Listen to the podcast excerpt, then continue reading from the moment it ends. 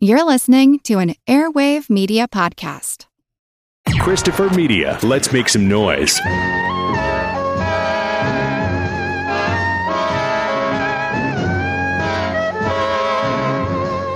Sam, get the DA's office and get a warrant for Brown's arrest. Take a look at Joe McClure here. He Used to be my boss. Now I'm his. What's the difference between me and him? We breathe the same air, sleep in the same hotel. He used to own it. Now it belongs to me. We eat the same steaks, drink the same bourbon. Look, same manicure, same cufflinks. But there's only one difference. We don't get the same girls. Why? Because women know the difference. They got instinct. First is first and second is nobody. Thought maybe we could go dancing. I've been dancing, Lieutenant. Furthermore, you haven't been around here for six months. And furthermore, if you want a date, do what the others do. Call me first. A week in advance. I'm trying to run an impersonal business. Killing is very personal. Once it gets started, it's hard to stop. He was very insistent. What was the name again? Alicia. My name is Anna Lee Jackson. Are you sure you never took an ocean voyage? Well, if I had, I certainly would have remembered. Kill him tonight, not tomorrow. Mr. Brown will be dead soon enough. The boys will take care of him for his long double cross. But if we do it now fast, we'll save a lot of people a lot of trouble. You should have hit me back. You haven't got the hate.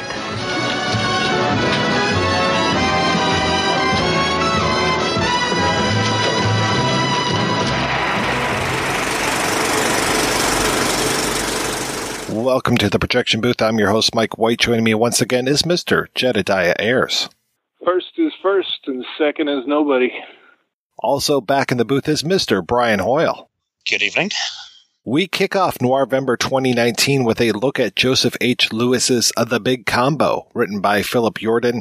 The film stars Cornel Wilde as Lieutenant Leonard Diamond. He's a cop with a soft spot for Susan Lowell. She's the main squeeze of Mr. Brown, played by Richard Conte. Diamond and Brown play a strange game of cat and mouse as Diamond seems to pursue justice while Brown is a psychopathic thug who thinks he's anything but. Of course, we're going to be spoiling this movie and a lot of its twists and turns. So if you don't want anything ruined for you, turn off the podcast now and go watch it.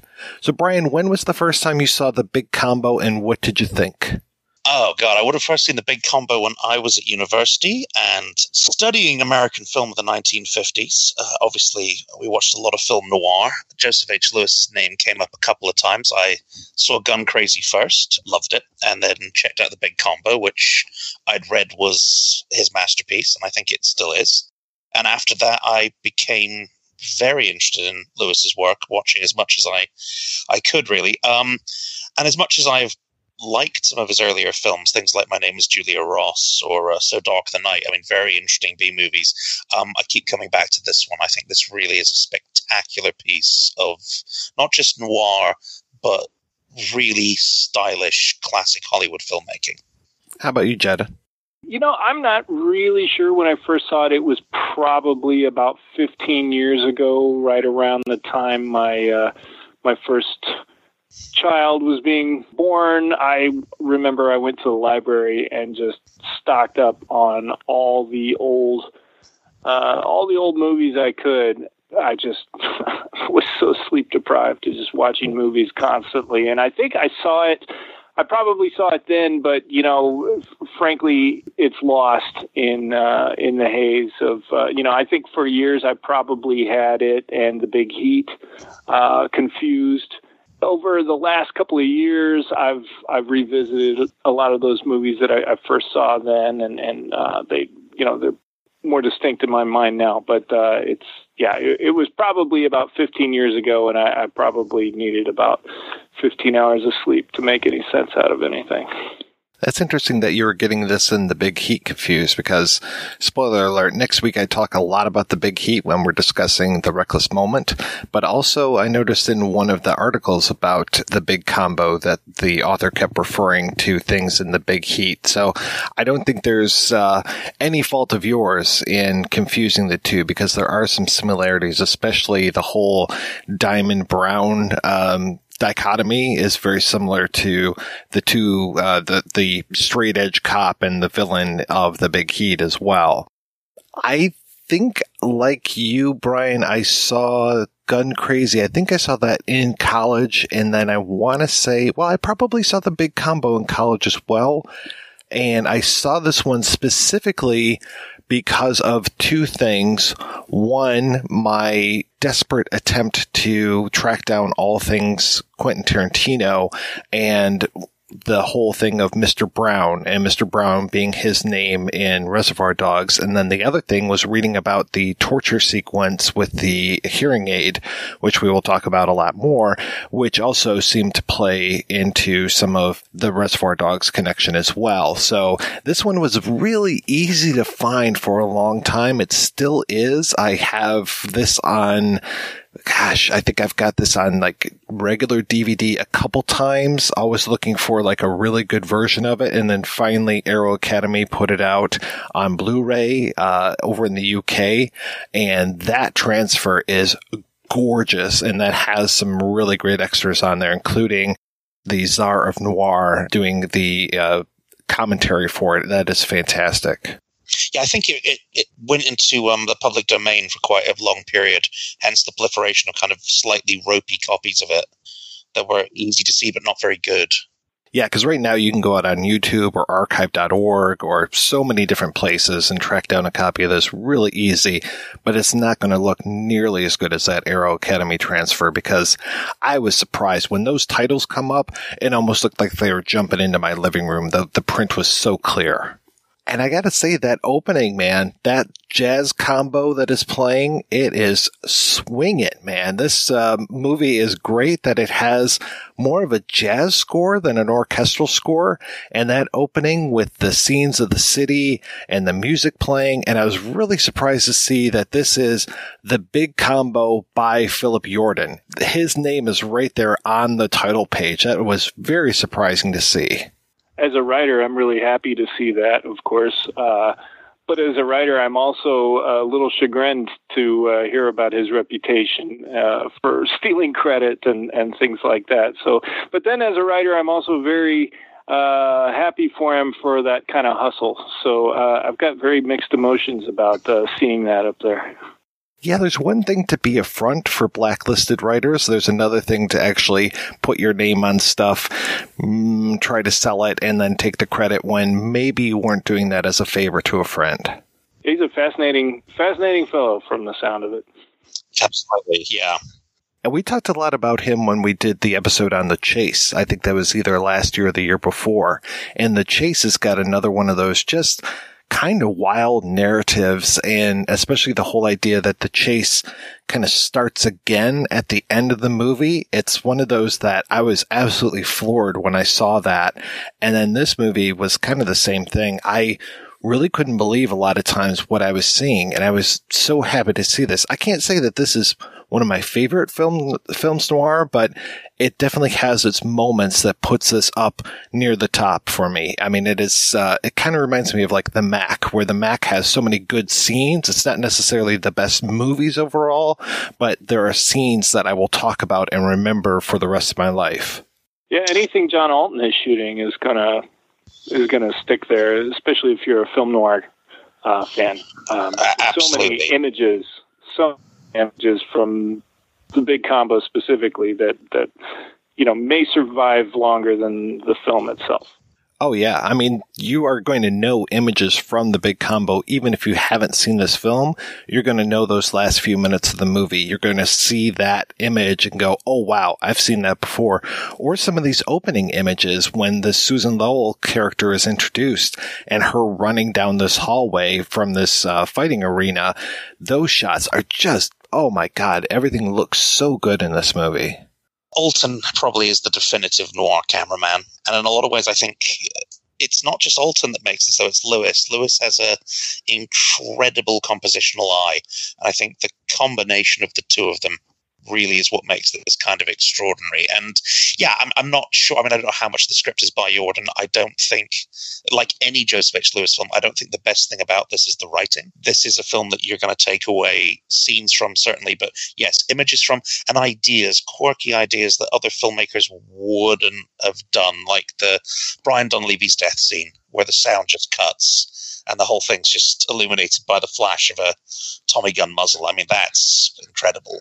Not normal, you know. It's, it's the same. It's the same kind of Joseph H. Lewis quirk that you get uh, at the end of Terror in a Texas Town, his last feature film, where um, Sterling Hayden has a showdown in the street. You know, it's like the end of High Noon, except Sterling Hayden doesn't have a gun; he has a harpoon. You, you, you, you get those moments in Lewis films, and you you don't find them in a lot of other Hollywood fi- films of the period. He was very much the kind of iconoclast, I think this movie has definitely made me want to see more Joseph H. Lewis stuff because especially watching some of those extras and seeing that image from Terror in a Texas Town, I had never seen that before. And seeing Sterling Hayden there with that harpoon, I was like, oh my God, I have to see this movie now. This looks amazing. It's very good. Yeah. It's one I, I saw in the last few weeks, just, uh, getting ready for this. Uh, it was definitely one of my favorite of the, the Lewis films I saw and I gotta say, I I watched a lot of his early westerns and um, uh, the East Side Kids kind of serial or not serials, but the I don't know what you call those those hour long films that he he did uh, with the the recurring cast of characters. And they were very I don't know there there wasn't a lot about him that uh, that I thought was uh, worth talking about, but uh, he really seemed to kind of come to a, a head here with. Um, uh, near the end of his nearer the end of his career, from what I saw. Are those movies? Are those Bowery Boy movies? East Side Kids, anyway. I don't know if uh, Bowery Boys. I think is a slightly different group, but similar.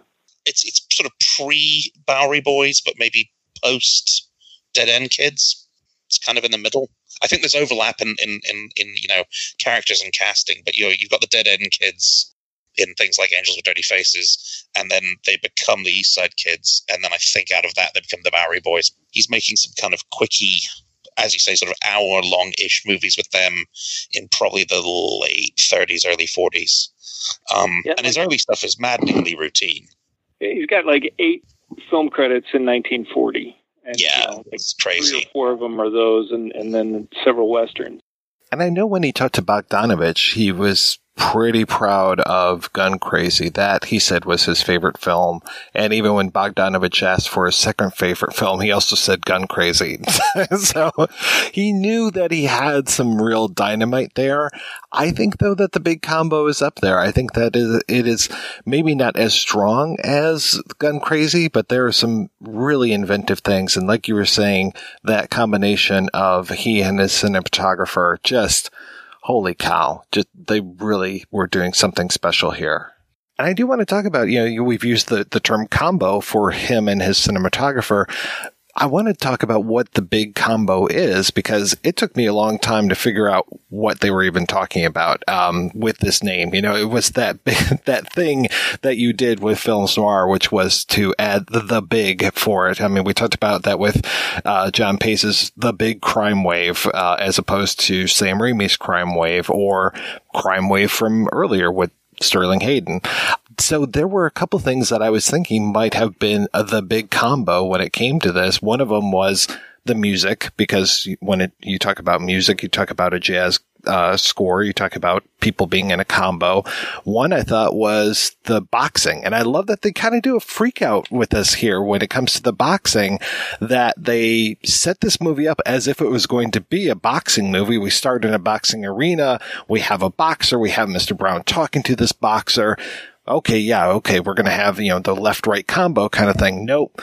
From what I understand, it's the combo of Mr. Brown being both a money lender and a savings type guy. He's almost like his own financial institution. Well, it seems to be when Cornel Wilde uh, is first talking, you know, he's getting chewed out for spending $18,000 in the last six months mm. uh, investigating Mr. Brown he calls uh, he calls Mr. Brown's organized crime. He basically refers to organized crime as uh, the combination. The combination's getting bigger and bigger uh, all the time, and and so I took it to to be his referring to uh, organized crime, which I think is really interesting. I've never heard it referred to as uh, the combination any other time, but before it was referred to commonly in films as the mob or the mafia, uh, it was what the racket a couple of times, Yeah. and uh, the syndicate, Syndicate. the outfit, and I don't know if there are any other examples of it being called uh, the combination, but uh, that that seemed to be uh, what Cornel Wilde is calling it. That's definitely I'd echo that. I mean, I, I've it's never said in the film, and to be honest, I'm I'm glad. I always get suspicious when films titles are directly spoken in a film, but um, I've always seen it as being kind of yeah the big syndicate, but they went for something a little bit shorter and catchier, and it really just means the mob outfit that Richard Conte's character runs in the film. As a title, I do think it works in all the ways Mike was. Uh, Oh, yeah. and that uh, uh, with the jazz, the strong jazz uh, stuff, and the the boxing uh, motif. Uh, Richard Conte talking about uh, you know always pitting himself against other men. Uh, uh, you know that speech he gives about you gotta hate him, you gotta hate him, you gotta go in there and hate him until you see red, and and that's that's what the girls will come tumbling after. The whole Cornel Wilde thing too, when he's talking to his boss, he starts talking about, oh yeah, we got to find the treasurer and all this. And I'm, I'm thinking again, this is going to be a whole different movie. Like we've set up the boxing thing. We set up the treasurer thing. I keep thinking of like, uh, the Untouchables where they're trying to find the money man. And I'm just like, okay, yeah, it's going to be this kind of movie. And then he, uh, is also talking about this Susan Lowell character and, uh, his boss is like, oh yeah, you're in love with her.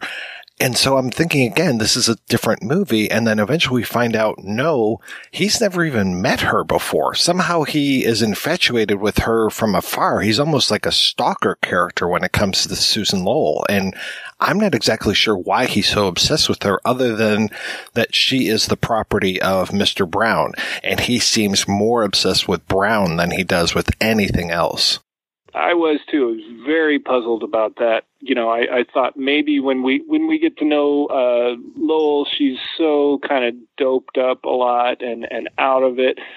For a while, I thought maybe she'd just forgotten him. They used to know each other, and and, and she'd been you know several years of of heavy drug and alcohol Use, yeah. and had forgotten him. But uh, no, it appears that uh, they'd never met before, and yeah, he's. I I do think his his obsession with her is probably more his obsession with Brown directed in another way, which seems to be some uh, kind of a theme throughout the movie. Brown, uh, you know, spoiler, he uh, he's had another woman before, another, you know, another he had a wife, and and now he's because of his obsession with her and her not being impressed with him. That's why he climbed the ladder of the organization uh, in the first place, and and you know took the place at the top, and now he's you know he, he's he's got this woman. And then you you got the um, the Mingo and Infante stuff, which I'm sure we'll get into. But yeah, there always there seem to be these these weird diversions of uh,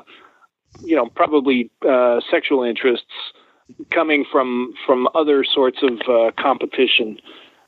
And I think Lowell kind of feels that way about him too. Uh, you know, she uh, she says she loves him in one scene, and then you know, uh, in the same scene says she hates him. Weird, weird sort of uh, diversions, uh, bouncing off, uh, going different crazy directions with affection and, and and sexual obsession. Yeah, I mean, I, I kind of go with that as well. But in some respects, I have always kind of equated Cornel Wilde's um, character's relationship with I'm trying to remember the, the girl's name. Um, with the Susan Lowell character, it's kind yeah. Well, Susan Lowell's character is kind of being like the central romance in Otto Preminger's Laura.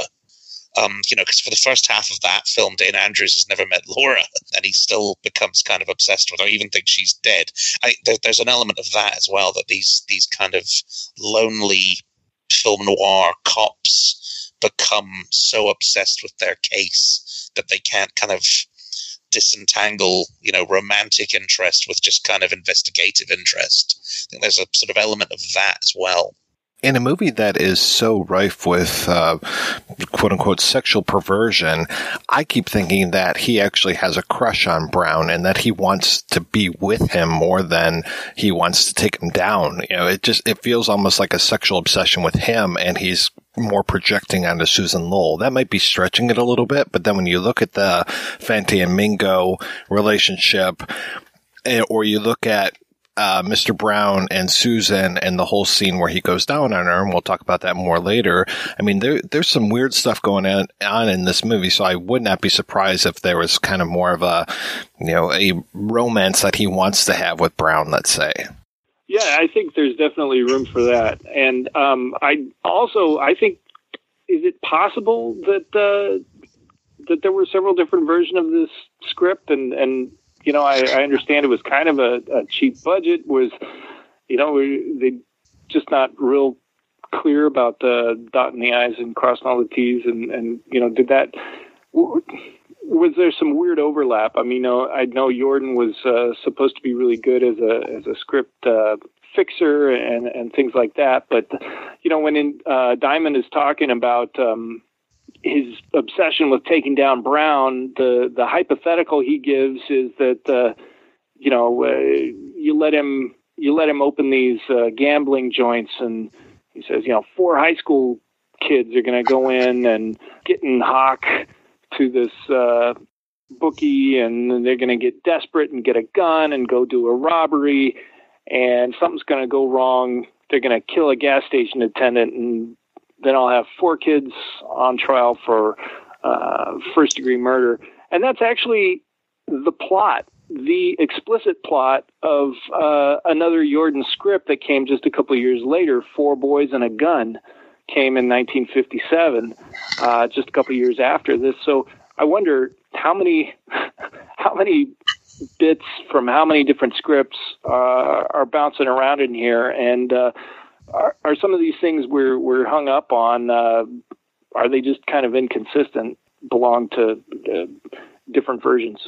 Yeah, poss- I mean that's that's very possibly true. Um, it's it's kind of hard to say unless you actually get to see you know the multiple drafts as they progress. But I mean, I'm, I'm kind of with Mike here. I say you know I think Fante and Mingo are are definitely the first kind of homoerotic couple of hitmen that I've come across in a Hollywood movie, sort of chronology wise. Um, and you get ones later, and you know, things like Bring Me the Head of Alfredo Garcia or possibly Don Siegel's version of The Killers. And th- there is a lot of perversion or sexual obsession in Lewis's films in general. I mean, So Dark the Night is about someone who whose sexual obsessions basically make them schizophrenic. Um, My name is Julia Ross has a lot of that. Gun Crazy is about as Freudian a film as you'll ever see, and is really, you know, I mean, the Surrealists would kind of embrace that as a film about l'amour fou. Yeah, he, he's obsessed with Richard Conte. You know, Cornel Wilde's obsessed with Richard Conte in a way that that's more than just professional. And for me, it's it's yes, it could tip into the kind of slightly sexual, but it also looks forward to the the relationships you get in, you know, the the, the kind of cat and mouse cop gangster thrillers of um, Jean Pierre Melville, or even later on a film like Heat, the Michael Mann film. Um, so it's where again there's an element, you know, is Al Pacino really just obsessed with Robert De Niro on on a on a professional level, or is there more to it than that? So I think there is there is an element of this in the film. Um, all within a you know very strict obedience of the Hays Code, though, which is what makes it so interesting. It's all implication, and you can take it or leave it. This was the same year too, where Jack Elam, I believe, if memory serves, we talked about uh, "Kiss Me Deadly" a few years ago, and there was a weird homosexual overtone to his relationship with the other gangsters that he was running with. And then I can't remember. You mentioned Don Siegel. I can't remember when the lineup was, but my God, that uh, relationship in there was just that was almost uh, uh, overt, as close to overt as you could possibly get at that point. I think.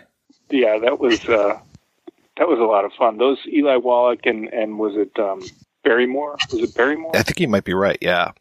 Okay. Well, it, they were, yeah, so much the heart and soul of that movie. That was. It's so gross. Oh yeah. Well, in that weird like stabbing one guy in the back, and it just was felt so much like it was penetration. I mean, it's just so many good things. I like where you're coming from with this whole idea of these might be other script ideas floating around because there's a lot of things that are going on in this movie that we never see. I mean, this whole idea of Mr. Brown having formerly been a prison guard and then somehow got involved with the racket. And it's like, well, that could be a whole movie unto itself. Or this idea of Mr. Brown usurping this Luigi character who we never see, who has been killed off screen forever ago. That could be a whole other movie unto itself. And it's just, there's so many things that are going on in here that we are really just listening in on and, and we're these observers hearing these stories and trying to figure out what's truth and what's fiction and always wondering. I always wonder how did Brown go from a prison guard to being the top, you know, uh, the capo de capo of this crime syndicate? Yeah. Well, his, his kind of usurping of um, Brian Donlevy's character as well is uh, that's another film. Yeah, and he it feels like Donlevy is some sort of weird cuckolded man, and he's got this the hearing aid that it just kind of symbolizes that he isn't a hundred percent of a man, and the way that he tries to convince Fante and Mingo to cross Mr. Brown, but Mr. Brown, I don't think he's ever really scared. I think he knows all the time that Fante and Mingo are always going to be on his side, even when he double crosses them. It feels like okay, yeah, th- I'm done with these two now but they have always been my guys. Yeah. Yeah, when he tries to convince Fancy and Mingo to do, he says, I'm going to teach you how to be men. Their relationship is just so terrific. I mean, when, um, they're almost on the lam, and uh, I think it's the Lee Van Cleef character is like uh, they're going to be looking for us in every closet. I was like, oh wow. and then when uh, the other one says, I can't swallow any more salami, I was just like, man, this scene, come on, this is fantastic. What I'm worried about is getting out of this hotel. The cops will be looking for us in every closet. Can I just say how much it throws me when they say his name Fanti? I always want to say Fonte because I think of John Fonte, the author who I always assumed, I guess I never really heard it pronounced, but I, I remember reading, before I knew who John Fonte was, I read a Charles Bukowski book where he talked, he referenced Fonte. He had two characters, they, they were like cops on, on his trail, and they were named Fonte and Dante. And uh, I thought that was, that was great. Um, so I always assumed that they rhymed Fonte and Dante, but now they, I mean, I, I heard Fanny, I heard Fanny, I heard Fanny, and then and then I saw how it was spelled. I said, "Really? Is that how it's pronounced?" I kept hearing Fanny the whole time. Yeah, I kept hearing Fanny as well. And for you, that's got more meaning than it does for me. It certainly does. It certainly does. Yeah. A fanny refers to a very intimate area of a female. That could be intentional for you know, as we've talked about the uh, the character um, and his relationship to. Uh, I think he's supposed to be the bottom. That there's that scene where uh, they're sleeping in, in beds next to each other, and uh, supposedly the the pajamas they're wearing are are just one one pair of pajamas. Uh, yeah, he's Van Cleef's wearing the bottom, then uh, uh, and Mingo's wearing Mingo's the wearing the top. So. Yeah. I get really into the idea of this is just what kind of nerd I am. I love the idea of graphing movies.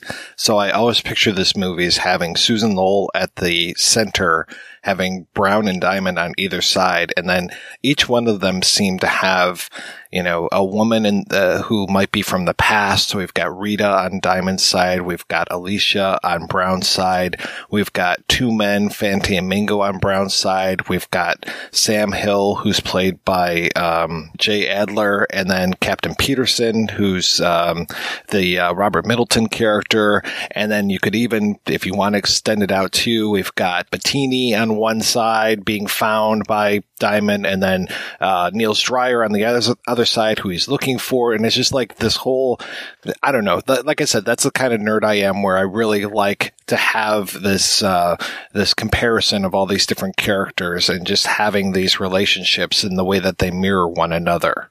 So we've been talking about the script having its its kind of interesting unexplored alleyways. There is quite a lot of symmetry to it. To it, you know, it's I think if you if you look at the films that Lewis makes, generally speaking, you're not saying that the screenplays are the their best attributes, but this next to Gun Crazy is the best script he ever worked with.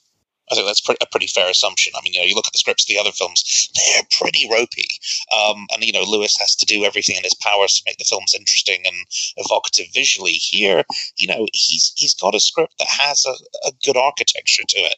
It does combine a lot of interesting backstory into ninety minutes. I mean, you know, if you if you think about Susan Lowell's character, I mean, there's this whole second story and career she has as a classical pianist, which you know the film kind of brings in and then Uh, it, it doesn't drop. It's interesting because Richard Conte, who who presents himself, his character presents himself as kind of being so suave and sophisticated, right before the the infamous scene where he goes down on her, he tells her to turn off the music because in a way it's you know, he almost perceives that kind of level of culture as a sort of threat. Here's something that she understands that I don't, and that you know, I have to get rid of this. They insist she turn off the music, but I'm saying there's that other story there. But the script is, I, I think, of you know, a really solid piece of work. It's not one of the greatest noir scripts. It's not the sweet smell of success, but it's it's still really good stuff. Am I the only one who uh, Rita acts Lowell off the screen? I mean, I really want. I, I I'd be a Rita guy myself. Uh, I don't know what the attraction to Lowell is really. Uh, well, I think obviously it's, it's she's married to Cornel Wilde, and uh, the actress obviously is uh, Jean Wallace is married to Cornel Wilde, um, and they basically their production company produced the film. Um, oh God, what's the at, at, the beginning? It says it's it's a it's a it's a co-production between two companies, one of which is Theodora. And Theodora Films is is um, basically Cornel Wilde and Jean Wallace's company, and this was their first independent production. So in a way, it's you know it's the producer's wife, so she gets top billing. But I, I'm I don't disagree with you. I actually think that um, the actress playing Rita, Helene Stanton, yeah, she she is probably the stronger actress. I, I I would definitely agree with that. You're not wrong there. And of course, there's that film noir dichotomy between the the kind of the the cool blonde and the you know the more kind of affectionate uh, dark haired girl. But yes, it's she's she's not the strongest link in the cast. But I just I I think the character is more mm. appealing too. True, I, true. That's all. They're both kind of fallen women, which is maybe different for you know usually when you got a blonde and a brunette, you got you know the uh, the good girl and the, and the the experience, but they're both they're both kind of fallen women in this uh, in the film psychology. Um, you know, one maybe started higher. Uh, you know, uh, Lowell was a concert pianist and, and all that. She had some high culture, but now she's a you know a lush and a, a junkie and, and likes oral sex. Uh, yeah. Whereas uh, Rita, you know, she was a, as far as we know, always a burlesque dancer, yeah. born doing it, but uh, quite comfortable with it and owns it. And um, uh, yeah, anyway, it, yeah. there's not that sort of separation between them that, that you often get. And, and I just think the Rita character is a lot more appealing. Well, I don't want to be too catty, but Jean Wallace's hair in this movie, that is not doing her any favors. It just, she needs to do something with it because she's got this beautiful head of blonde hair and it just looks so limp and greasy throughout so much of this that it's sometimes, and again, being catty, it's almost difficult to look at her because I'm just like, girl, you need a makeover. I wonder how much of that is Alton because he's got her lit, you know, in that first shot where Fante and Mingo uh, catch up to her. The shadow, you know, they're standing in this pool of light, the three of them, and there's so much dark shadow, and the shadow is perfectly matched to the uh, the hemline uh, or the uh, the bust line on, on her dress, and her dress is so black, and the shadow is so black. And she's got that white hair and that white skin and that black dress, and it. Um, so I wonder if if that's Alton's influence, just saying, no, I want as much you know contrast, contrast, yeah, as possible. That could very well be because you can't get that kind of silhouette that you're going to get in that famous ending shot unless that hair is kind of taken down a little bit. But yeah, I agree with you as far as I would really like to know more about the Rita character. And I, I feel terrible that she gets dispatched so easily and that it kind of becomes a now it's personal for Diamond, even though it was already personal. And I just, it rings false to me. It feels like he kind of threw her away before and is okay throwing her away now that she's a corpse. It's the one moment of of really, uh, you know, spending the city's money on this apparently, you know, useless task that nobody really wants him to accomplish. Doesn't seem to bother him, and you know, hauling in 96 guys on you know false pretenses and doesn't bother him. And you know all kinds of stuff doesn't bother him. But when she's killed it it really gets to him. And it's i think probably Wilde's best moment in the whole movie is is when he's reacting to uh to her death so maybe he moves on from it too fast but um it's one of the the real emotional moments for me because like i said the the the Lowell character doesn't bring that out of uh, either one of them.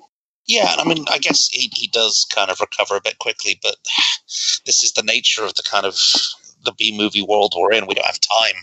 You know, the narrative is always moving forward at, a, at such a pace, really, that that you know times for, for funerals and grieving and introspection doesn't really kind of enter into it. It is probably Wilde's best best moment as an actor, and I think he is he does convey there that kind of emotion. But for a man like him, who's supposed to be this kind of, I suppose, man of action, uh, the best way to kind of mourn her is to to get Richard Conte really.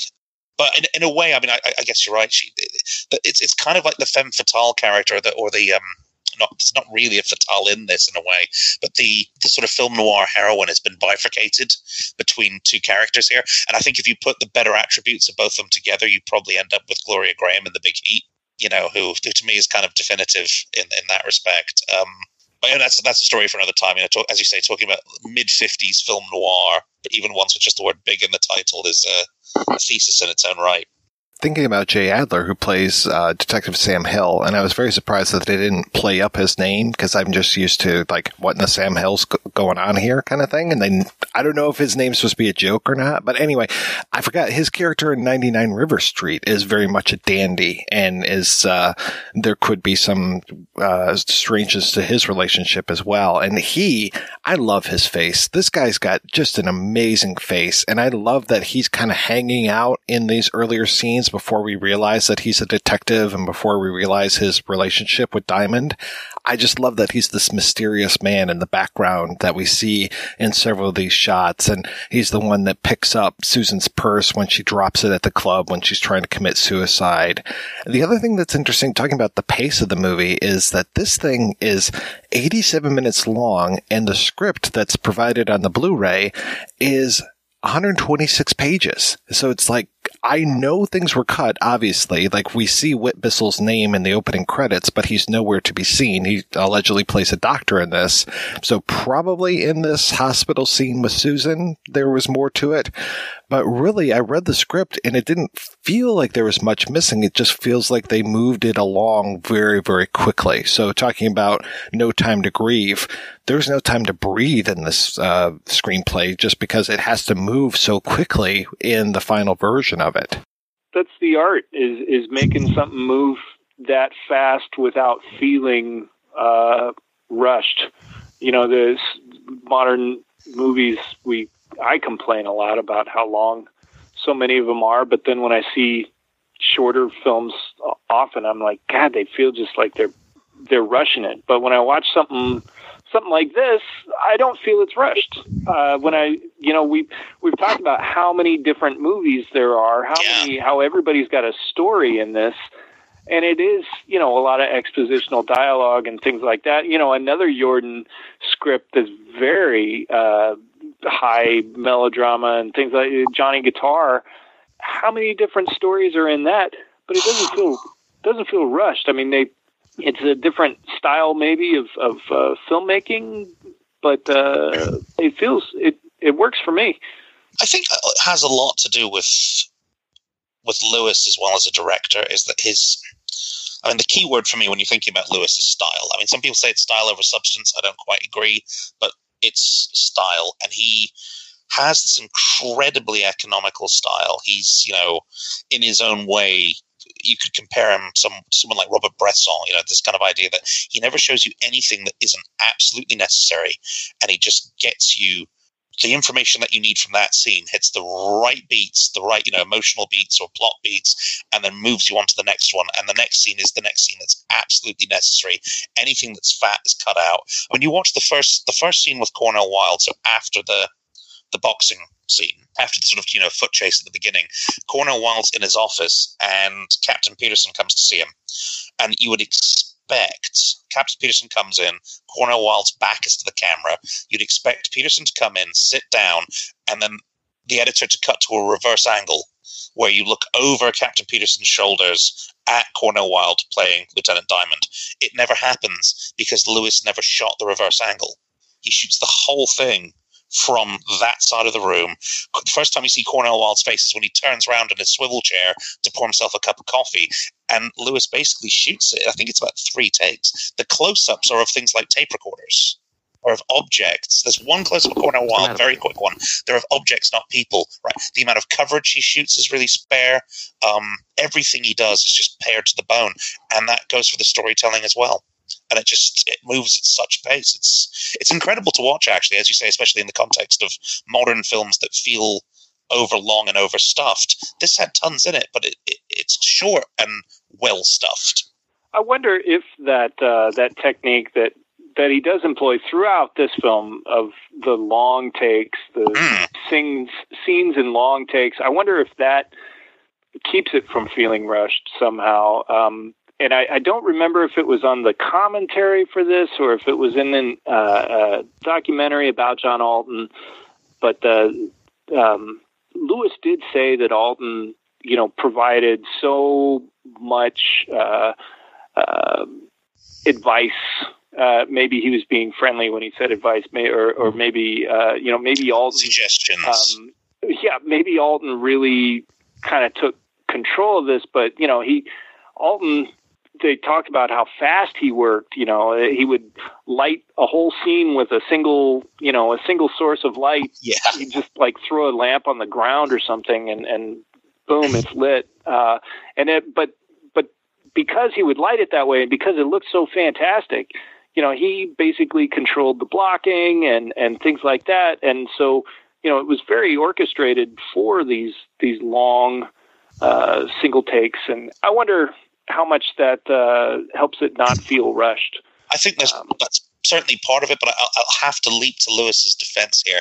I think he finally found in Alton a cameraman who was fast enough for his way of shooting, who could also make it look as good as Lewis's films. Kind of cinematography wise, as good as they always should have. Um, but in terms of things like the blocking and, and doing things in long takes, that's there from the beginning with Lewis because it was cheap um, if you could rehearse a scene four, five, six times, get the audience to, sorry, not the audience, the actors to know their lines, know their blocking, and then film it all in one, you could get rid of two, three pages of dialogue in three or four minutes of shooting time and then be on to the next scene. So if you watch something like So Dark the Night, which she makes mid 40s, the first dialogue scene in that film has the pattern of a shot reverse shot. The camera keeps looking over one actor's shoulder while he's talking to another, except the shoulder of whose shoulder we're looking over keeps changing and where the uh, cameras keeps changing, but it's all done in one take. He blocks the actors to create a shot reverse shot pattern, does it all in one shot, and then moves on. So I think that was always part of his vocabulary. There's a climax in a courtroom in uh, a film he did called Secrets of a Coed. That's maybe a three, four minute single take. You know, it's it's something that he did rely on in the past. When you get to the big combo, though, what's amazing is almost the entire film is composed of those long takes. Um, the one in Gun Crazy, of course, with the rob the bank from inside the car. That's a classic three minute single take as well. So, but I think here, yeah, you've got a cinematographer who's willing to go with the director, going, yeah, if you want to cover this in one, I can do that, and we can do this very fast and it will look great. For me, the weakest parts of this whole movie are when they deviate from those long takes. Uh, I'm particularly thinking of the scene with um, uh, John Hoyt as Nils Dreyer. There are so many long takes in that sequence of them having this conversation, digging out the information, Diamond doing the proper investigation, and then after Diamond leaves, Hoyt goes over to this um, bureau that's there and takes out a gun. And there's this really just sloppy insert shot of him taking out the gun.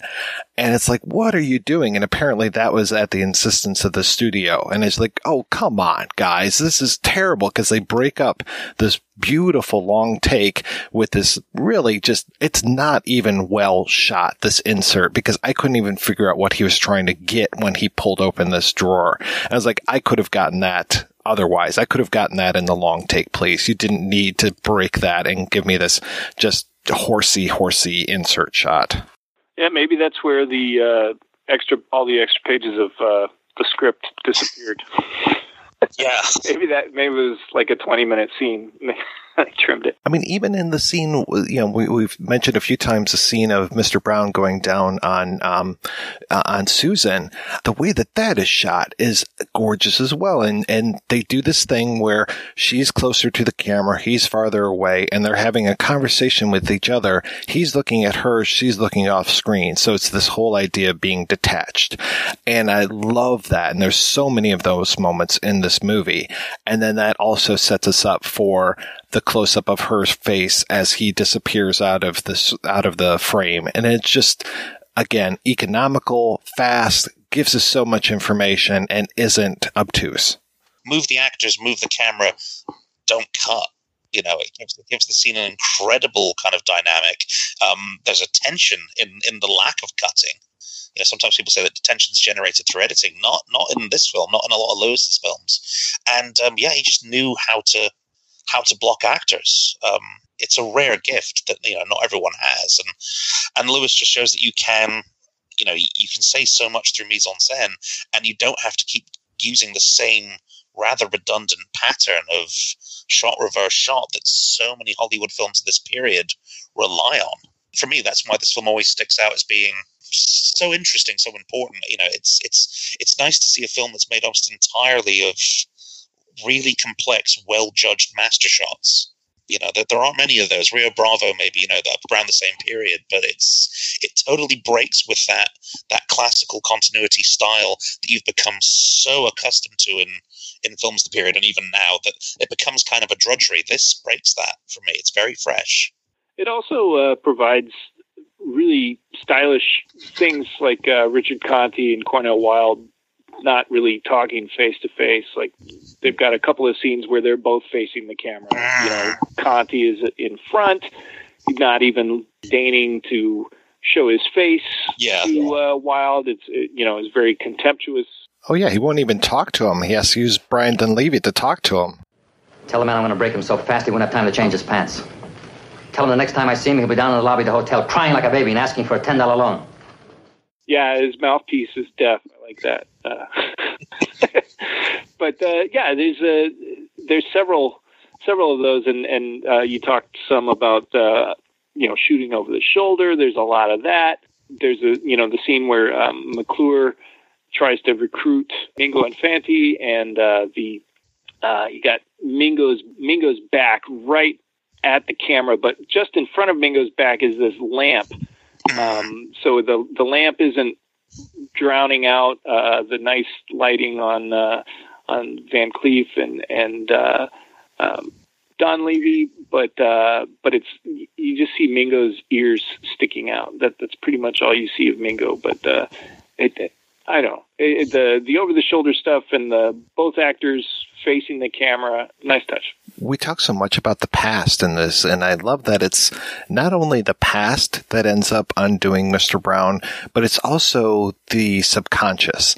That it is Susan muttering the word Alicia after she's taken too many pills and is being rushed to the hospital. And it is also Brown doing his own undoing when they give him a lie detector test and start doing word association, and he shouts out the name Bettini when they say spaghetti. And I also love that when we see Bettini finally later on in the film that he's cooking spaghetti. Again, that's a great touch. But, you know, it's these things that are hidden in the subconscious that come up, that bubble up, that end up being the, the two clues that help Diamond take him down.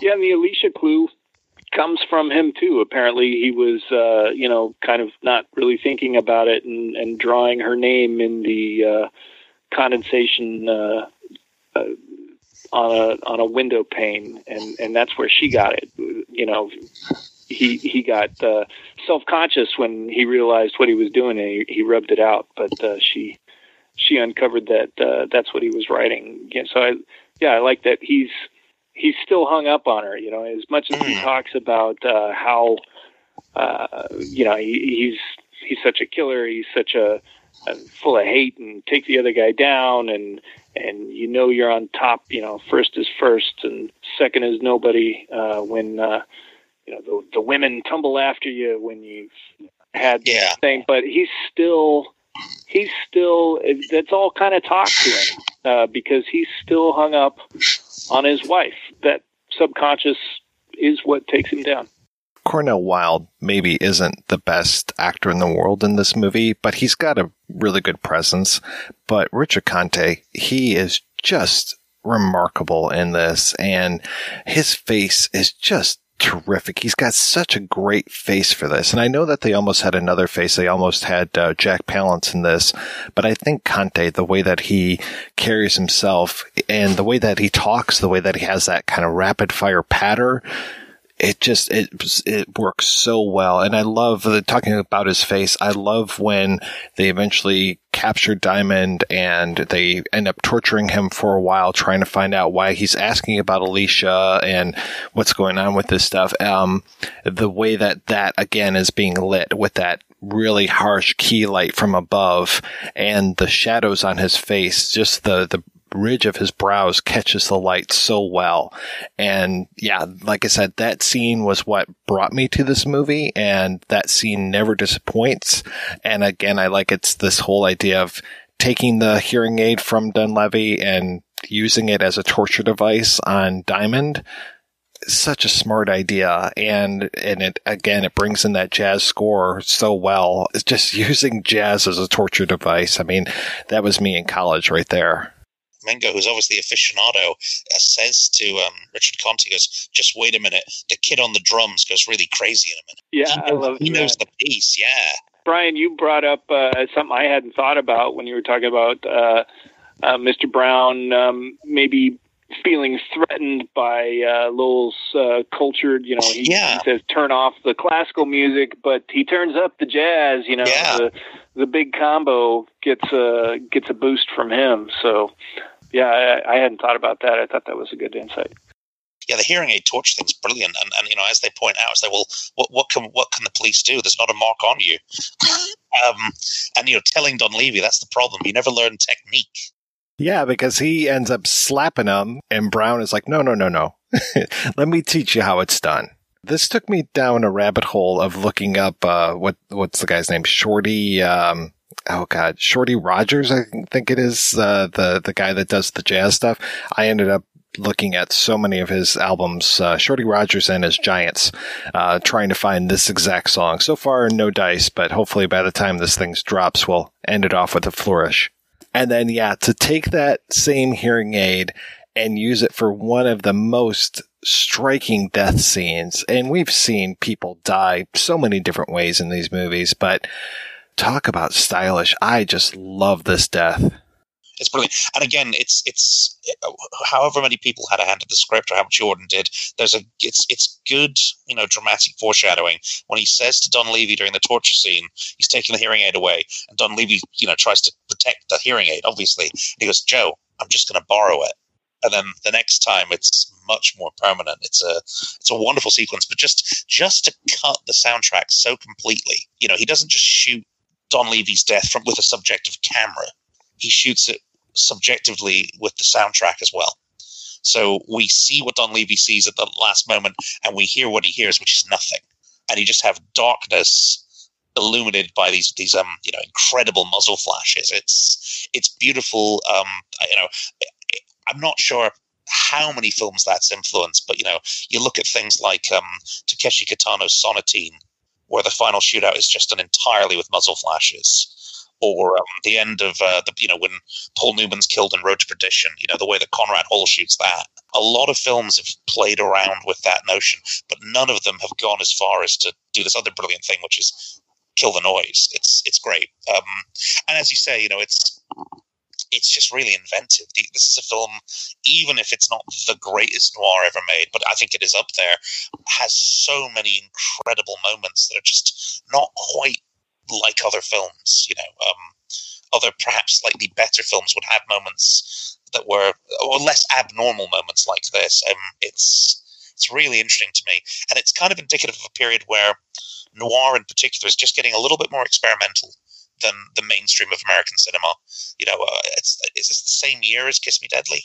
Mm. It is 55, right? So I mean, you know, Kiss Me Deadly with the credits rolling the wrong way. Uh, you know, things things are just getting a little bit strange. And like the Hunters, the same year, 1955. You know, there's something in the air, and and and noir seems to you know really be at the vanguard of interesting Hollywood filmmaking, and they're just full of these strange moments that you're not going to see anywhere else. Now, do you think that that was because they were low budget often? Do you, do you think it's it's just artists having to to be creative? Uh, you know, I mean, do they? Does Lewis say, "Let's do this all in one take" because it's great, or does you know Alton say, "We don't have much budget to do"? You know, I mean, it sounded like you were arguing for Lewis there, but I wonder with a lot of this stuff, how much of it is born of the actual financial limitations yeah. uh, on these guys having to get really creative, um, and how much you know would be there uh, without. I mean, obviously, uh, Alton lights American in Paris. Uh, the you know the really strikingly, it's a big it's a big production. This is uh, this is a small one, yeah. Small. I think I, I was never I would never take anything away from John Alton. I think at the point I was making really is just that that Lewis had been down this road before of we have to shoot this fast. Um, long takes are quicker; that they, they take longer to rehearse and block. But once you've got them in the can, you've got two or three pages you can move on.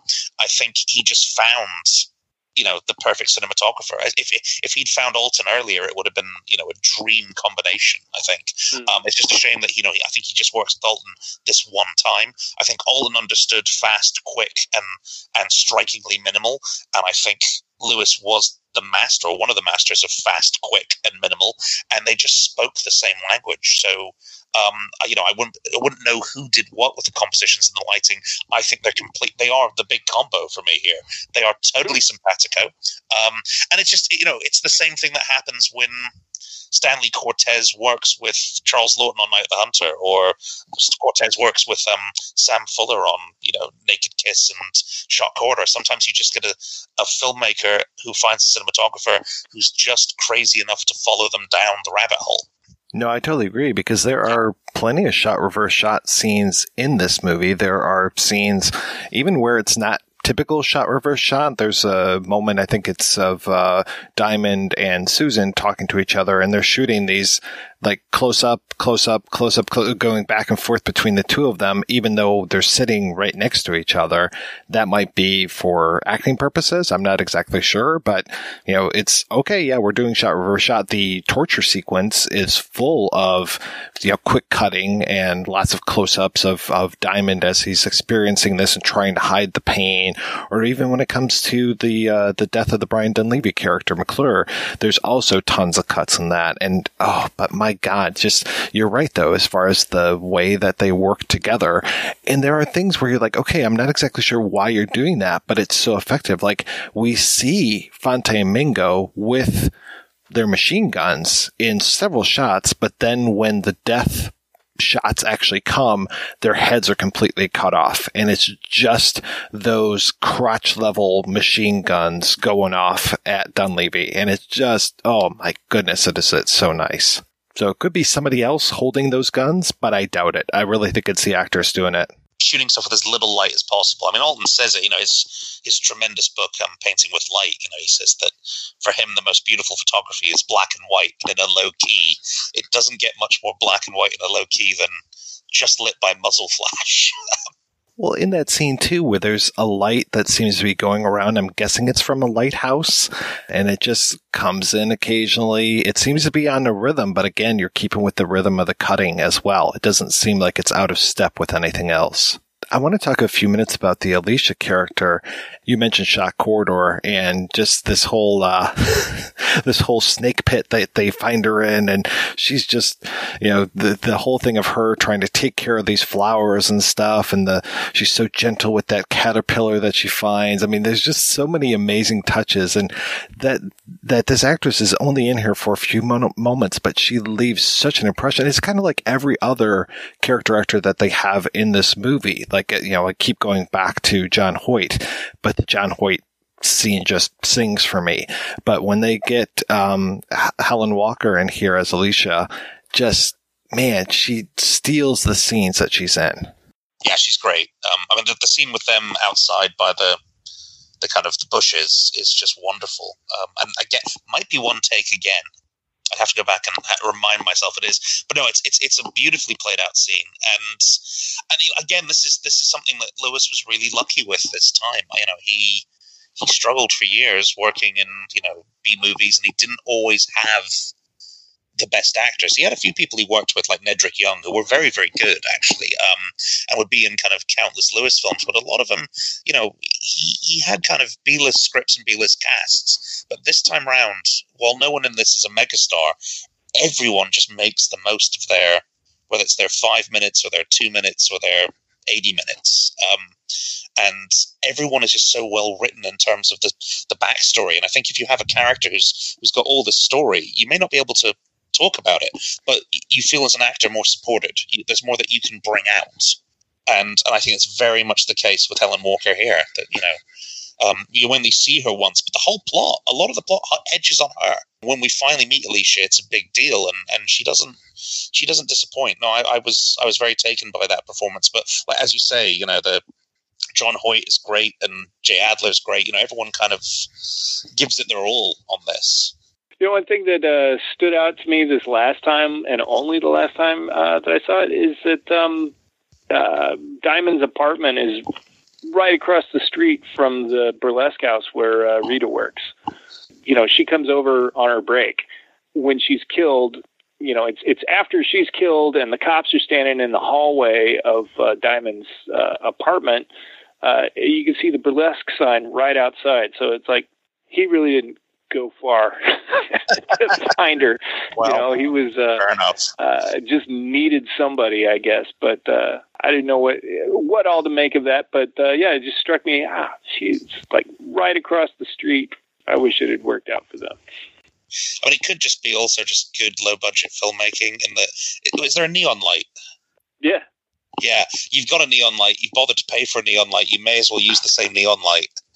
I'm saying it's it's it's the, it's the kind of thing that you know Lewis would do. But uh, you're right. It's a, it's a lovely on a character level that you're right. He didn't stray far to find to find himself a Rita, um, but he found a good one.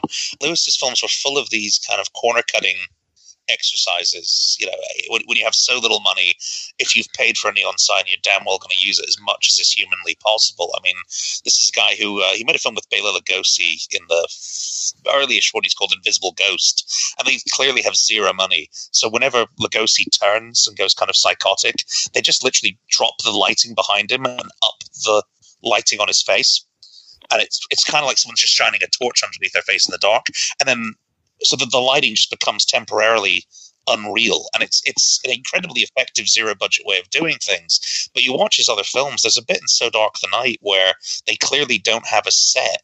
So they're trying to magnify the amount of set they don't have by catching a reflection in a window to make it look like there's double the set and um, reflection clearly isn't very good. So you see a shot of this woman looking through a window, and you don't really see much reflection. And then you see the guy she's looking at in a car, and then it cuts back to her.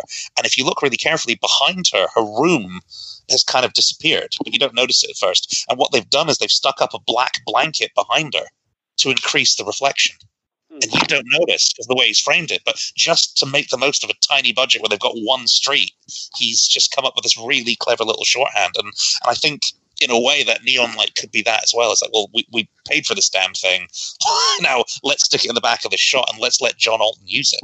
Well, he does use it really great, the burlesque sign, because it's mm. when Fante and Mingo come to uh, to kill Diamond and of course they they end up getting Rita instead. When they first step into the hallway, there's there's exactly two lights. There's the exit light, you know, over the door. Yeah. It just says exit, and then in a window behind them that you don't even see until it lights up, it says burlesque, and you it, it flashes on them, and then it goes away, and you don't see anything except exit, exit, burlesque, exit. You know, it's this nice. Uh, you're going to kill the burlesque kill, uh, dancer, aren't they? But uh, yeah, it's a beautiful, beautiful. It's one of my favorite compositions in the whole in the whole film. I don't think we ever see inside the theater other than backstage and her dressing room. So they just keep it super cheap when it comes to that too, because the amount of dressing for a set like that has to be significantly less than actually shooting in a theater. Completely. You, you don't. You never see the. You only ever see the backstage, and he. Again, this is very kind of you know it's it's it's Bresson kind of stuff. He um you just hear wolf whistles and applause. So he just uses the sound to create the off-screen sound to create the impression of an audience of horny men. It's very good. Yeah, there's a lot of this movie that could just act like a radio play. Them using, I know this sounds weird, but using sound to kill McClure.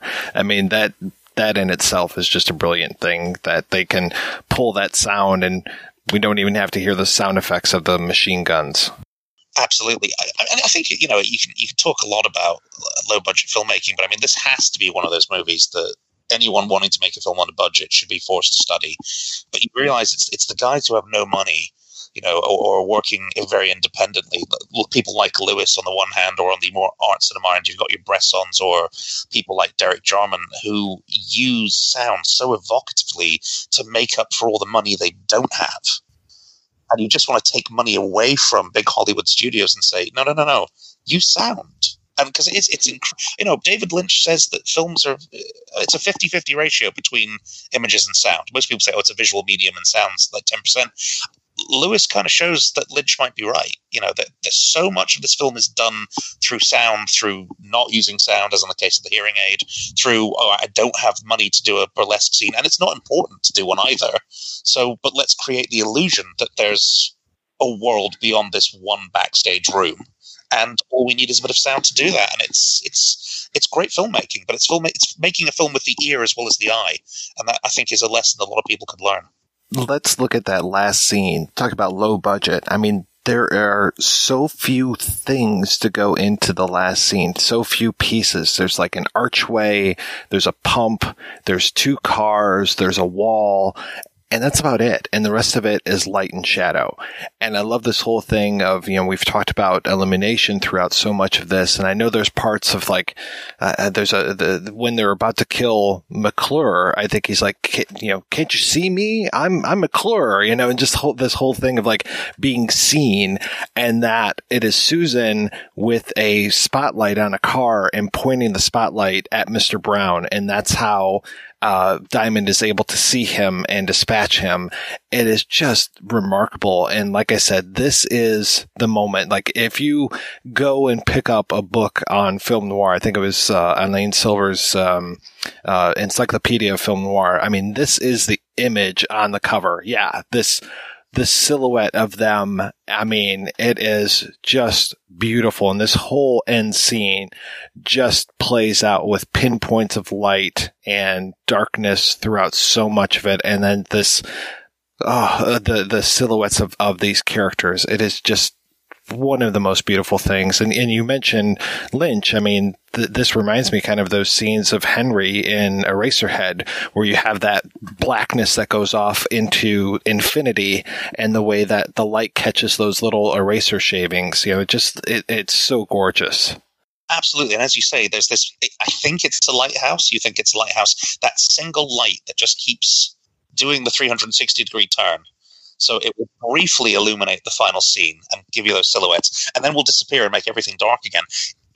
We don't know if that's a lighthouse because you never see the source of the light. All that's beyond, all that's beyond that, as you say, the sort of garage that they're in, is just smoke and fog. I like that it's an airport. it's an airport. Right, probably, There's no yeah. airplanes. Yeah. I mean, well, I mean, the the script is it's an airport. They're going to meet a plane. Right. there's no budget. There's no plane. There's no. They're not even outside. It's on a soundstage, and uh, you know, I love the saving money by just saying, "Where's the plane?" Richard Conte was like, Yeah, "Where's course, the yeah. plane? I can't believe he's not here yet." And it's like, "Oh, okay, they're at an airport." I- sure, I buy it. but that fog machine just does just wonders as well because it makes mm-hmm. the light have have a kind of vision you know fog smoke makes light visible. That's why film sets are usually saturated with it. But to use it to the point that you've basically just covered everything behind you you know it's like oh there might be an airport there but we're not going to see it because it's a very very foggy day. I love that. I mean the, even the airport in casablanca had more visible stuff than this. Right. that's a very small airport. And it's got a wagon wheel in the background. They didn't have a plane, but they had a wagon wheel up against the corrugated uh, that's- tin. that's a bizarre thing. Um, this is actually not a joke. Lewis used to have a cart full of wagon wheels, and he used to carry them, basically bring them to every set. And if he couldn't get a good composition with his limited budgets and resources, he would shoot through a wagon wheel.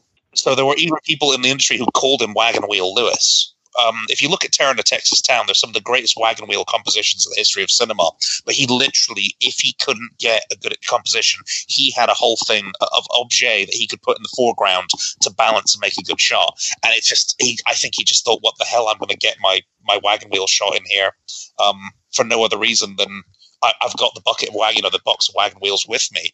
But he always did it, and it's just interesting that in a non-western, yeah, it kind of intrudes. But watch any of his westerns, half the shots of streets will be done through a wagon wheel because it just hides the fact that there's very little depth to the image because there's like four buildings in the set. But yeah, that, that was sorry, I'd forgotten about that, but that was really his thing. I love too the the use of the corrugated tin uh, in that that uh, final final shot because you know with with film noir, of course, Venetian blinds are such a such a Yeah. thing, and we get some of that in in other shots, but but the corrugated tin pretty much does the same effect, you know, just going vertically instead of uh, horizontally. Horizontally, It's yeah. Really, really nice thing. I'm trying to think of other other films noir with uh, with corrugated tin in it that I uh, off the top of my head I can't think of any, but I just watching the scene, I'm just God, that's such a what a wonderful compositional tool that is. Absolutely. I mean, it, it, it does the same job as you say. So, it, you know, it, it just that's just kind of creating horizontal or vertical shafts of light for atmosphere. It's it's a really good idea. But I know I can't think of any other ones that use corrugated tin. It reminds me of uh, yeah, I think they borrowed it for uh, the end of uh, L.A. Confidential when he's that that shot where he's Yes. stepping out of the the gunfight at the the motel and and the cops are showing up and he's holding up his badge over the uh, Dudley's body. It's yeah. I mean, I mean, it's very influential, clearly. you think of the other other great kind of film noir endings of this period. I mean, I suppose in its way, the ending of the Big Heat, where you know Gloria Grahame dies, but you know Glenn Ford manages to take down Lee Marvin, etc. That's kind of the most redemptive, and the end of Kiss Me Deadly is kind of the most awe-inspiringly nihilistic. But if you want to talk about the most beautiful end in noir, it's got to be the big combo. It's you know, and for a genre that, if you want to call it a genre that is predominantly based on its visual style, that's no mean feat. Then to say you know this is the most visually striking end to a film noir, that's an achievement. Yeah, because we've seen so many amazing things from the beginning to the end of this cycle and to be able to pull out certain shots for this and say, you know, I think I wrote my notes, this is film noir in all caps, you know, because this is the moment where you just go, holy cow, look at this, you know, and you can take that and put it on the cover of a book. You can make a poster out of it. It is just so striking. We're going to take a break and we'll be back right after these brief messages. I am thrilled to introduce Ovid.tv, the new streaming service for art house films, documentaries, and international cinema. Described by the New York Times as a haven for indie gems, Ovid.tv features films such as Claire Denis' Trouble Every Day, Deborah Granik's Stray Dog, and Raul Ruiz's Time Regained. As a special introductory offer for Projection Booth listeners, you can save 50% off the first three months of your subscription. Just head on over to ovid.tv, that's ovid.tv, sign up with the coupon code PODCAST, and you'll get ovid.tv for just $3.50 per month for three months. The offer expires August 31st, so act now. You'll have access to hundreds of films not available on any other platform, which you can start streaming on all of your favorite devices, such as Apple TV and my personal favorite, the Roku. Once again, go over to ovid.tv, ovid.tv, sign up with the coupon code PODCAST, and you'll get ovid.tv for just $3.50 per month for three months. Act now.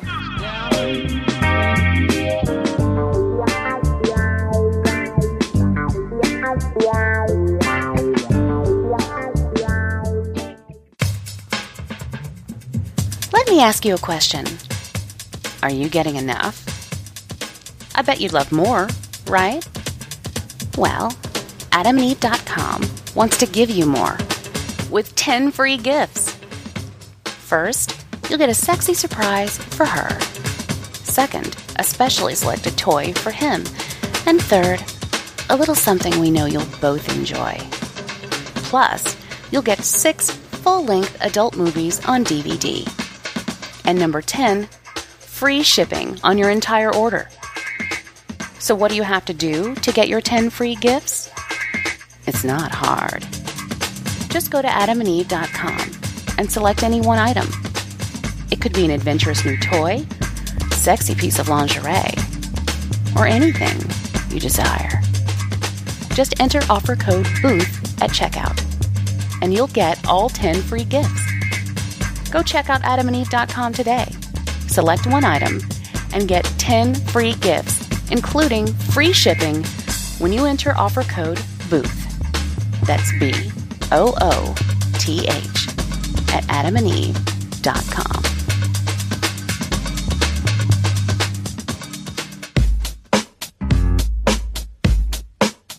It's not easy having a good time, and it's not cheap either. Every week, the projection booth brings you a new show, possibly even two, focusing on all genres of cinema. If you've sat through the seven hour Conan episode, the six hour Star Wars episode, or even the hour long Superbman episode, you know that Mike and his co host put forth a lot of work into researching the movies, tracking down the interview subjects, and putting together one of the best podcasts on the internet. Now I'm asking you if you can repay all that hard work by giving back to the projection booth. The show has a Patreon fundraiser at Patreon. That's P-A-T-R-E-O-N dot com forward slash projection booth. You can donate as little as a dollar a month. That's $12 a year. At least 50 great shows and two terrible ones. That's the price of two matinee tickets. Now, isn't the projection booth worth it? Once again, that's patreon.com slash projection booth. Donate today. It's the right thing to do.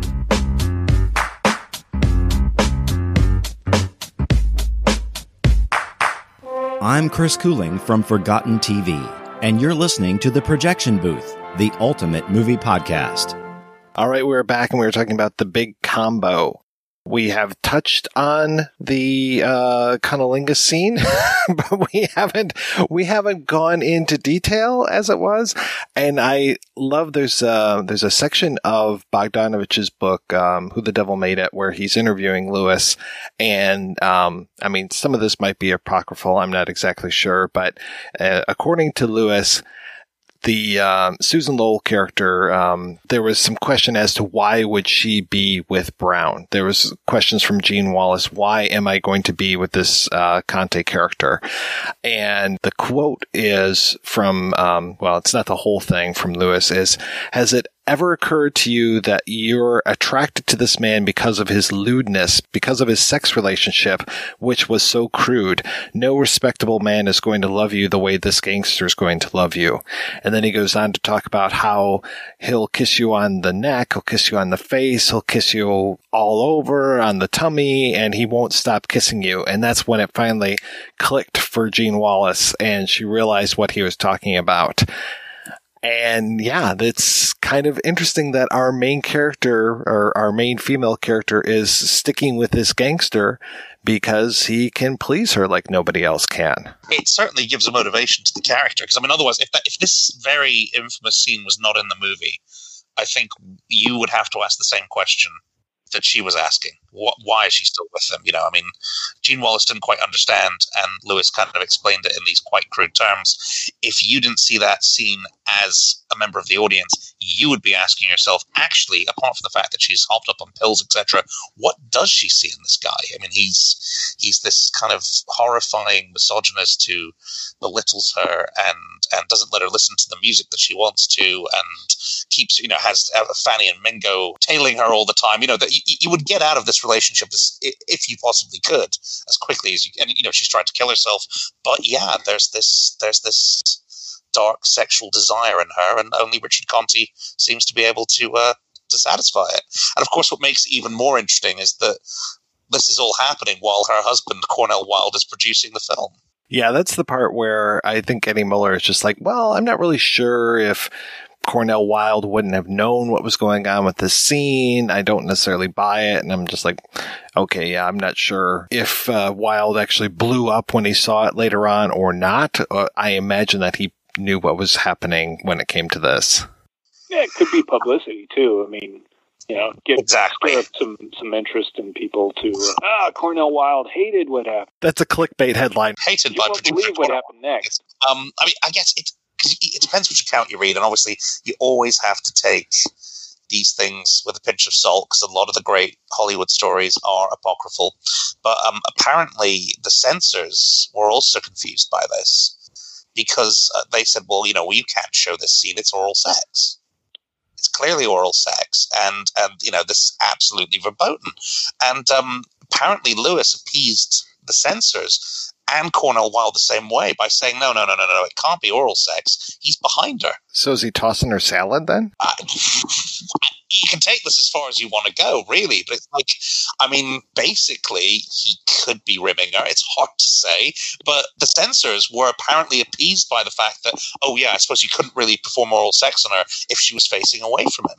I mean, one way or the other, this would have come up to question. I mean, you know, the, the, the people at the Breen office would have looked at this and said, I'm really sorry, this is pretty risque, salacious stuff. So I, I, can't see it just passing without comment. So someone had to appease them. So possibly the Lewis story saying it can't be oral sex, he's behind her is true. It's it's very interesting if it is. But regardless, this is pretty much the most forward, blunt depiction of oral sex that I can think of in a major Hollywood film that's still made under the Hays Code. It's taboo breaking, if nothing else.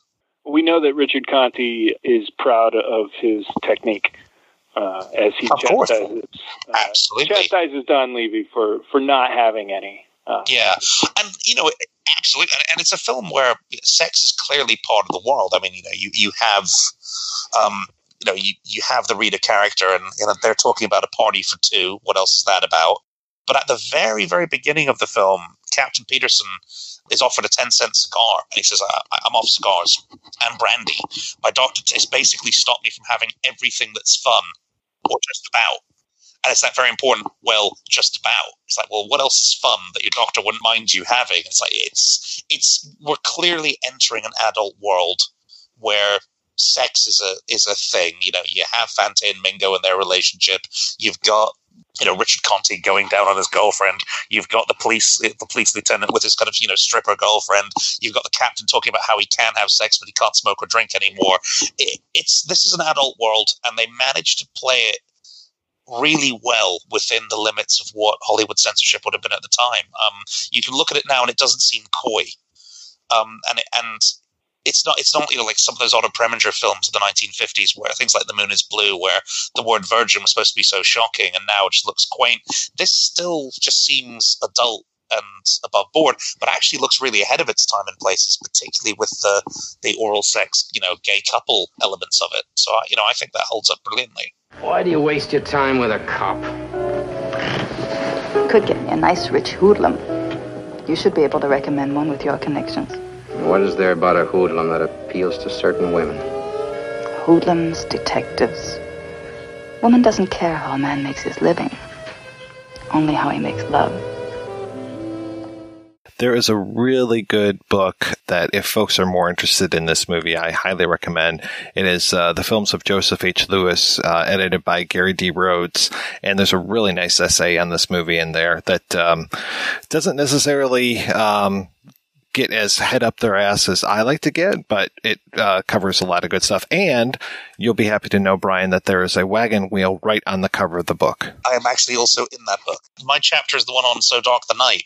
But yes, that is yes, I am well aware of that book. It is it's highly recommended, and yes, there is a wagon wheel on the cover. Nobody has ever quoted me back to me before. I am really looking forward to re- reading more of this book, especially about Gun Crazy. And I think I might have to look at next year's schedule and maybe make some changes because I love Gun Crazy and there are so many amazing things about it to talk about. Ah, it's just incredible, absolutely. And and you know, best thing that John Dall ever did, and Peggy Cummins is fantastic. And I, it's just it's kind of nice that Lewis is having a little bit of a a little bit of a resurgence, but it's they're focusing on the right films. I think you know there's some early stuff which I said is maddeningly routine, and you can sift through it, and you will find some great compositions and some some interesting long takes, but.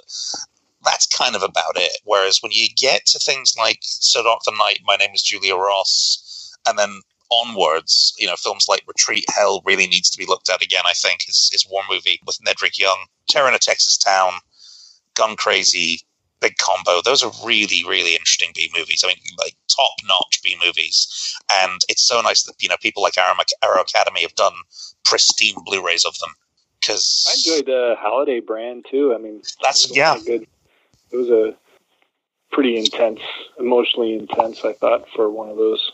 So many of those westerns kind of slid off my shoulders, but uh, yeah, I mean, like my name is Julia Ross, which is a really, you know, it's an interesting little thriller. But um, Arthur Penn remade that as Dead of Winter. So I mean, it's you know, it's it's a film that, that, that people can look back on with great interest. But again, it just shows it shows the, the, the thing about Lewis is he was he was clearly always a non-conformist filmmaker. I mean, his last film, Terror in a Texas Town, is basically made by a bunch of people, Sterling Hayden, Nedrick Young, etc., who are basically about to get blacklisted. Mm. So they make a film saying, "Well, we're, we're not going to be able to work in this industry for very much longer. Let's make a film that's personal to us. It's very much like their high noon. You know, it has that kind of subtext to it. And he agrees to join them, knowing that it's going to probably end his career. And he never makes another film, but then just immediately transfers himself to television, where he works pretty much to the end of his life. But you know, he was not one to play by the rules, and he was certainly not one who, who enjoyed censorship. I mean, there's a great bit in My Name Is Julia Ross where you have to show what a guy who's basically a psychotic killer did to the last woman he kidnapped. And you can't obviously show graphic, detailed murder in a Hollywood movie. So he gets out his flick knife and he's talking to his, you know, his, his, his aunt, I believe it is. And um, he just goes into this frenzy and grabs a pillow, a very expensive pillow off a sofa. And with the flick knife, he just starts serrating it and gutting it. And it's a brilliant way to talk about what happened to this woman without showing a single act, you know, a drop of blood, really. And he was always thinking about things like that. You know, how can you do something a little bit shocking, a little bit disturbing, but keep it within the rules that the censors, they can't stop you? It's like uh, Anjelica Huston packing a pillowcase with oranges while she's telling Pat Hingle what it's going to do to her when she, when he beats her with this Oh, in the grifters. Bag of oranges in, in the grifters. Yeah, Yeah. I remember seeing. I, I, I mean, the power of that suggestion was so great. I remember seeing a couple of people. I'm not going to mention their names because you'd you'd probably know them and and they'd be embarrassed. But I, I saw them speaking one time about the most gruesome scenes in film noir, and and they were talking about that oh, yeah, I mean, it was very spur of the moment. What do you think's the most graphic violence or something? You know, I mean, and they talked about how horrifying the scene where Anjelica Huston gets beat with a, a you know, a pillowcase full of oranges in the grifters. And I was like, no, there's none of that. It's just her telling what's going to happen as she's packing those oranges in there and there's there's no on-screen violence and in fact there's no violence the the character doesn't get it at all but um but yeah, it's very powerful, and and yeah, I I'd forgotten about that scene in Julia Ross. Uh, Mm-hmm. uh, with the but those yeah, the stuffing coming out of the pillow was was fantastic. Before we get off the cunnilingus scene, just I wanted to say one more thing, which was the editing by Robert Eisen in this movie is fantastic as well in the big combo, and the way that they use the dissolve of her face as she is coming to ecstasy as uh, it dissolves over Cornel Wilde in his office, and I just really uh, appreciate that the way that uh, they have that nice dissolve because this movie's got a lot of cuts, but to use the dissolve at that very particular place, I thought was really smart. And they're trying to stretch that out as much as they can. Just obscure it slightly and and and it does actually the, the dissolve into Cornel Wilde's office does actually also kind of give you more context for this very strange love triangle that's mm. forming. I think there's that, that element as well. It's it's it's partly psychological, but yes, Lewis is trying to get as much of that close up of her as he possibly can into the movie. Yeah, that's probably her most effective acting in that part. I think. Yeah, I agree. I completely agree thinking about sort of slipshod nature of, of some of the police work that, that we're supposed to buy that they can round up every hood in the city in a single night. That's 96 of them. And, and that uh, Cornel Wilde mentions, you know, just kind of blithely mentions, oh, I got in touch with our overseas military intelligence uh, to get up you know some some details on on this Grazzi investigation. Uh, I I was struck by how you know, if I hadn't watched this film like five times in the last uh, last month or so, that probably would have not even occurred to me. I was thinking of this uh, Christopher McQuarrie thing I, on Twitter. He was watching Die Hard last Christmas, I think, and uh, and he was like, you know what, this is not how radios work, how guns work, how and you know, this is not how any of that stuff works. But this is exactly how movies work. And uh, I was like, yeah, that, that's it. That, yeah. So you know, in ways I wanted to think, oh, that's that's kind of sloppy, that's kind of chintzy, that's cutting too many corners with you know, but but no, that's exactly how movies work, and I, I bought it. I bought it the first you know four times this month anyway. But again, it's it's that economy of narrative. We don't have time to talk to Interpol for real and have it take you know two months of paperwork and because you, just have to, you know, you'd leave those things out because they're they're not important. But no, you're right. It's I, I hadn't actually thought how ridiculously easy it was to round up every single hoodlum in a major metropolitan area. 96 of them and pack them into the 93rd precinct yeah lockup you know and using the footage from uh, he walked by night which john alton also shot absolutely that whole thing like we have 96 of the criminals we're only missing one and it's like really? Like they have really meticulous records. Yeah, it's kind of wild. And uh, yeah, I didn't even think about the overseas stuff, but yeah, this whole case spans the globe with the crossing of the Atlantic and, uh, you know, having Alicia allegedly hiding out in Sicily. And really, I'm glad that you brought this up because some of the things that they do trying to find where Alicia is there are moments in this where I was almost reminded of like Manhunter, where it was like, oh, you're gonna look at this picture and just like the the the uh, forensics of the case are really interesting here in 1955.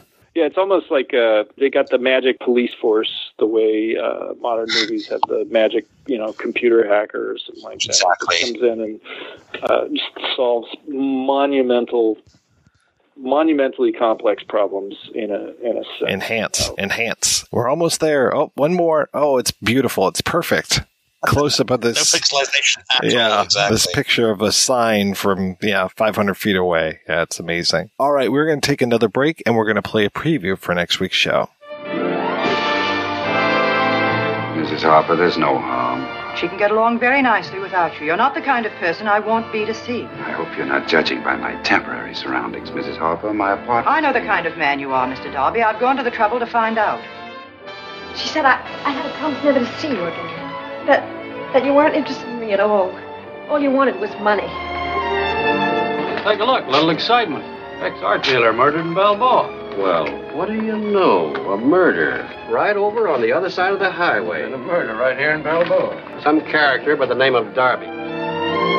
These are letters which your daughter wrote to the late Ted Darby. The price is $5,000 cash. Ted, darling, I just wasn't alive until I met you. But you came like a fresh wind blowing through my stuffy room. I don't know, Ted, if I can make up my mind to do what you asked yesterday. Afraid I'll have to ask you to leave. Would you like me to call the police? I wouldn't do that if I were you, Mrs. Harriman. That's right. We'll be back next week with a look at the reckless moment. Uh, till then, I want to thank this week's co-host, Jedidiah and Brian. So, Jedidiah, what is happening with you, sir? Nothing at all. You can follow me on Twitter. If, if if anything happens, I'll let you know there. You're also good at selling your own stuff. You're like Lloyd Kaufman, you know? Just always selling, pitching, riffing about stuff, can never keep you quiet about all the, you know, the things that you've done. Yeah, if you know what, if you've uh, if you bought my book last time you heard me on the projection booth, go go buy it again. There's only the one that's still available. So. Christmas is coming up and people need stocking stuffers. Peckerwood is a perfect That's stocking true. stuffer. Yeah, for somebody you really are angry with. And Brian, what's going on in your world, sir? Usual stuff, back, you know, back very much in the trenches of teaching, trying to catch up on some uh, some articles I should have written over the summer. My main thing at the moment is actually working on the piece on the f- William Walton's film music for Laurence Olivier's trilogy of Shakespeare films. It's kind of outside of my uh, my usual remit, but it's it's very very interesting. And the Dundee University Film Society is currently doing a season dedicated to the favorite films of John Waters. So that's a lot of fun. So uh, everything from William Castle to Bergman, with lots of stuff in between. Waters used to do uh, it was the Saturday night screening of the Maryland Film Festival every year and they would allow him to pick something and introduce it and do a Q&A after and I think partially because it was John Waters, but also partially because they were films that we never would have seen otherwise. That screening always sold out. And there were so many good things, things I still think about and talk about today. So I can't even imagine what kind of great stuff you're showing over there. Just just got hold of his uh, copy of Joseph Losey's Boom, which actually has a commentary by by Waters, which is a thing of beauty. But yeah, really interesting. Otto Preminger with Bonjour Tristesse coming up, and as I said, some you know some uh, Andy Warhol uh, and uh, an Andy Warhol Kenneth Anger night. It's going to be interesting. Fassbinder, Woody Allen, properly eclectic. Yeah, he showed us uh, Baxter, the uh, Belgian killer dog movie. What was the one? Uh, the Cat with Two Heads, which was more of a French porn film. There's one called Lovers, I think it was, with Catherine Deneuve's daughter, and it was uh, uh, a, threesome movie that was also a musical, and it was just wonderful, wonderful stuff. And like I said, things I had seen Baxter before, but otherwise things I never would have seen. And seeing Baxter on the big screen, what a treat. No, he, as he said, to have you know to make films in bad taste, the first thing you need is impeccable taste, and he's right. So Well, thank you again, guys, for being on the show. Thanks everybody for listening. Please head on over to the website projectionboothpodcast.com where you can find out more about today's episode. You also find a link over to Patreon where you can make a donation to the show. Every donation we get helps the projection booth take over the world.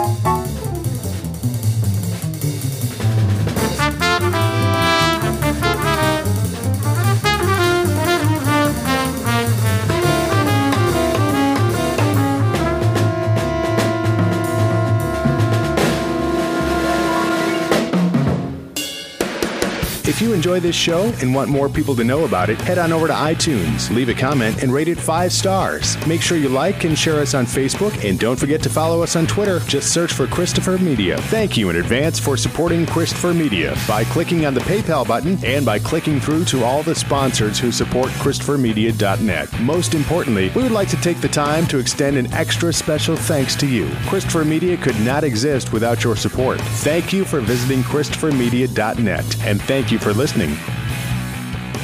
Christopher Media, let's make some noise.